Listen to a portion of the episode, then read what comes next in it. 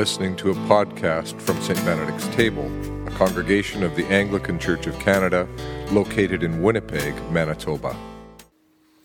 May only truth be spoken and only truth received. Amen. It's good to be back. I want to offer a word of thanks to, uh, to the staff team, to Larry and Kaylin, Carolyn, Jaylene, and Rachel for all that you did over the past five weeks to keep things rolling along at St. Ben's, and to Helen and Allison for stepping in to serve as presiders for the Sunday night communion liturgies. And actually, to all of you as well for supporting me in taking that extended time of retreat. It was a very significant and transformational time for me. And as the coming seasons unfold, I will continue to unpack all that I have learned, finding ways to keep bringing it back home. Now, when I first turned to look at these readings for this evening, and I discovered that the reading from the Sermon of the Mount was our appointed gospel, I could only smile. You doing it again, Jesus? You see, just about every time over these past five weeks, every time I, I listened to a sermon or prayed a psalm or opened a book, it was as if the words were being written specifically to me at that moment in the midst of the contemplative and reflective work that I was doing on my retreat. It began at the very first chapel Eucharist that I attended on just my second day in residence at King's College in Halifax. The preacher quoted Abba John of the desert. Now, Abba John was a fourth century desert monk, one of the desert fathers. And he said, We have abandoned a light burden namely self criticism, and taken up a heavy burden, namely self justification. How did you get that? We've abandoned a light burden, namely self criticism, and taken up a heavy burden, namely self justification. Self criticism, by which Abba John meant a willingness to be utterly honest with ourselves about our own failings and our own weaknesses, and yes, our sin. That's a light burden, he would say, because in honestly recognizing those things in our lives, they can be forgiven. And we can be placed back on our feet to start again, yet again. It's a posture radically open to grace and healing. The heavy burden of self justification, on the other hand, is a posture that is always burdened. You say to yourself, Well, who could possibly blame me for this? And suddenly, selfish and self destructive patterns are justified as being somehow just fine for now or in this circumstance or whatever.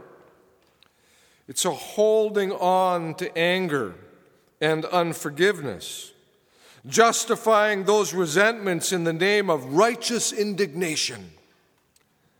The heavy burden of self justification protects the poison that's infecting us rather than having it drained through an honest, soul searching self criticism.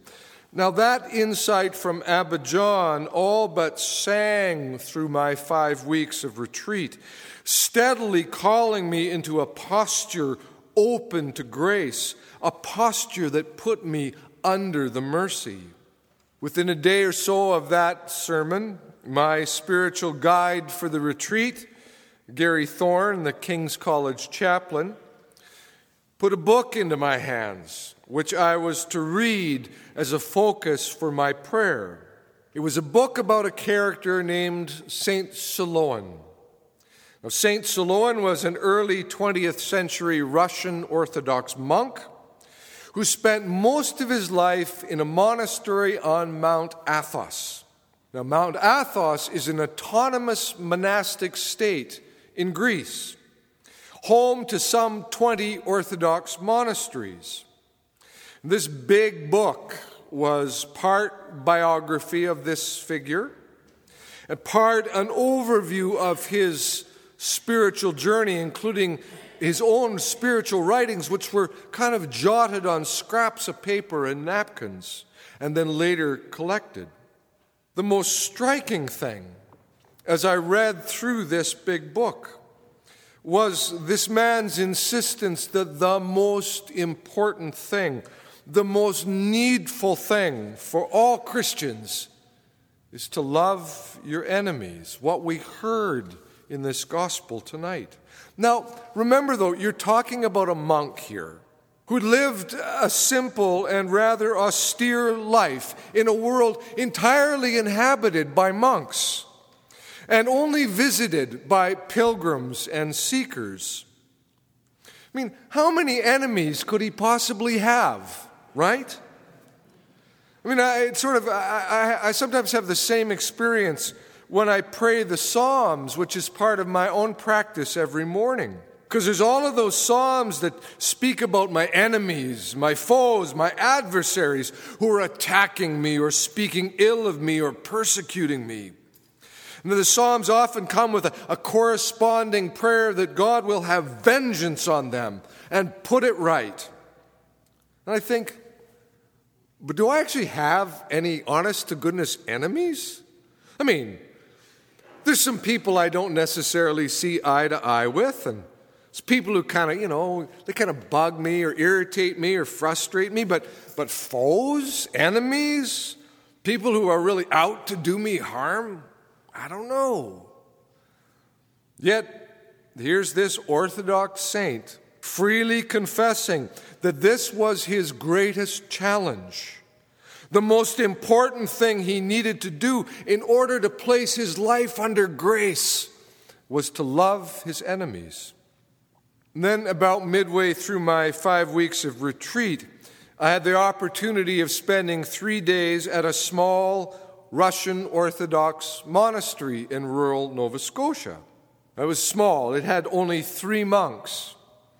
And I inhabited the one spare bedroom that they have available for guests.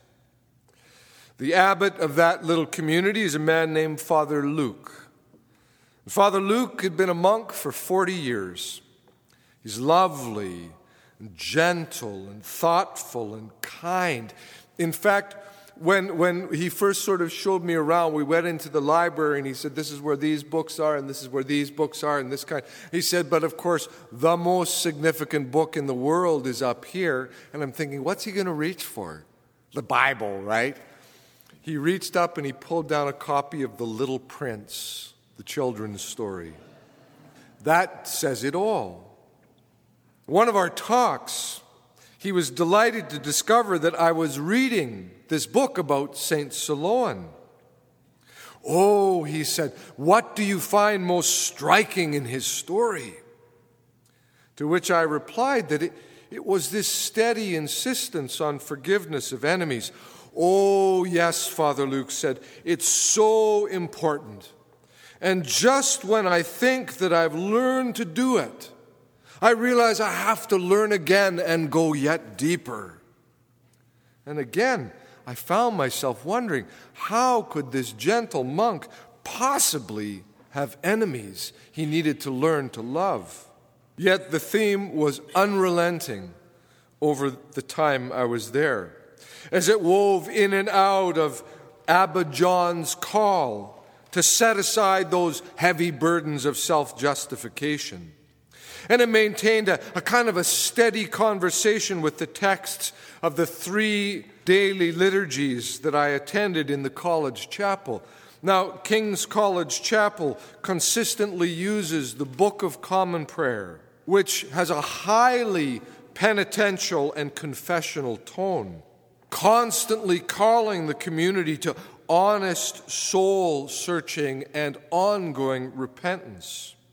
If some of you will know that book and have been at a, a, a Eucharist when that book is used, And one of the prayers that's said by the whole congregation, the final prayer before going forward for communion, begins We are not worthy so much as to gather up the crumbs from underneath thy table.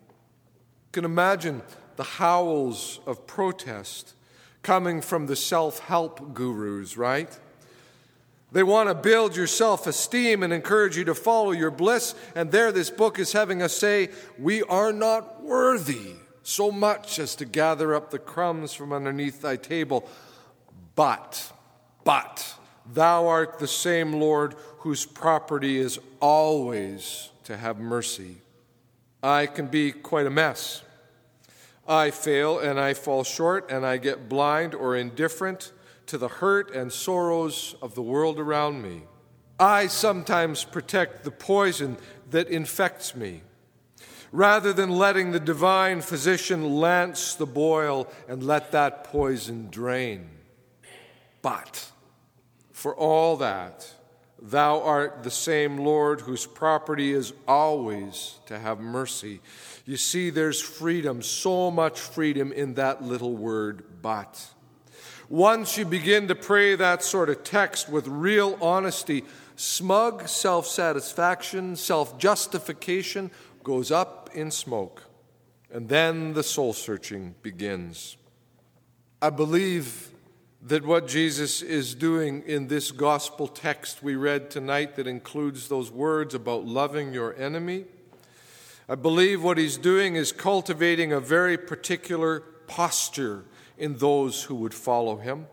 Stanley Hauerwas puts it to be a disciple of Jesus, to be ready to be reconciled with those with whom we are angry, to be faithful in marriage, to take the time required to tell the truth. All are habits that create the time and space to be capable of loving our enemies. Yep, there's that word again enemies. Again, do I have enemies? Well, maybe not of the sort of which the psalmist speaks, the sort that intentionally set out to do me harm and from whom I want protection and I want a little vengeance from God. I don't have those kind of enemies, but have I been hurt by people? Are there pieces of reconciliation and forgiveness yet to be worked through? Absolutely. Always more ground to be covered. Always. Because even our closest and most trusted friends are human. And human friends can fail us, or hurt us, or offend us, even without knowing it. And the choice to be reconciled and to love right through that is at the heart of this gospel. Be perfect, therefore, Jesus says, as your heavenly Father is perfect. Be perfect. Well, here Stanley Hauerwas comments perfection does not mean that we are sinless or that we are free of anger or lust, to which I'd only add, thank goodness, because otherwise I'd never measure up. None of us would. Rather, Hauerwas continues, to be perfect is to learn to be part of a people who take the time to live without resorting to violence to sustain their existence. To be perfect is to learn to be a part of a people who take the time to live without resorting to violence physical violence, emotional violence, verbal violence, all the violences that can come out of us. We take the time to live without resorting to violence to sustain our own existence. To so live, he says, to so live requires habits, like learning to tell one another the truth, to be faithful in our promises to one another, and to seek reconciliation. During my time of retreat, I had a lot of time to think through and pray through and journal through and read through this kind of claim to discipleship. Most days, it was a good 10 or 12 waking hours on my own in my room in residence. And some of those days were just long and hard. But that work of wrestling it all through, all of those words, all of that stuff that kept coming that was pure gospel, it went deep and it was good. So, very good. So, it is indeed very, very good to be home. Now, we are about to do something completely audacious. We're going to take a wee little baby and we are going to, with her parents and godparents, head to the back, and we're going to baptize her into all of that gospel I just spoke of. We're going to, we're going to mark her as a member, as a part of a community that thinks discipleship is worth doing, that thinks reconciliation is worth pursuing, that thinks the love of enemies or those who've hurt us or offended us or who trouble us or bug us, love of those folks is actually at the heart of our identity. Huh. We're going we're going to engraft this little girl into that kind of a way of seeing the world. And because of the, the faithfulness and the promises of her parents and the friendship of her godparents, and a witnessing community. As she grows up, that's what she's going to be challenged to live into and learn. It's an audacious thing, but the gospel's audacious, isn't it? So I'm going to invite those parents, Keith and Tiffany, to gather with the godparents and bring Sophie back, and we will uh, we'll do that. You've been listening to a St. Benedict's Table podcast. For more information on our church or to provide support for our online work, visit us at stbenedictstable.ca.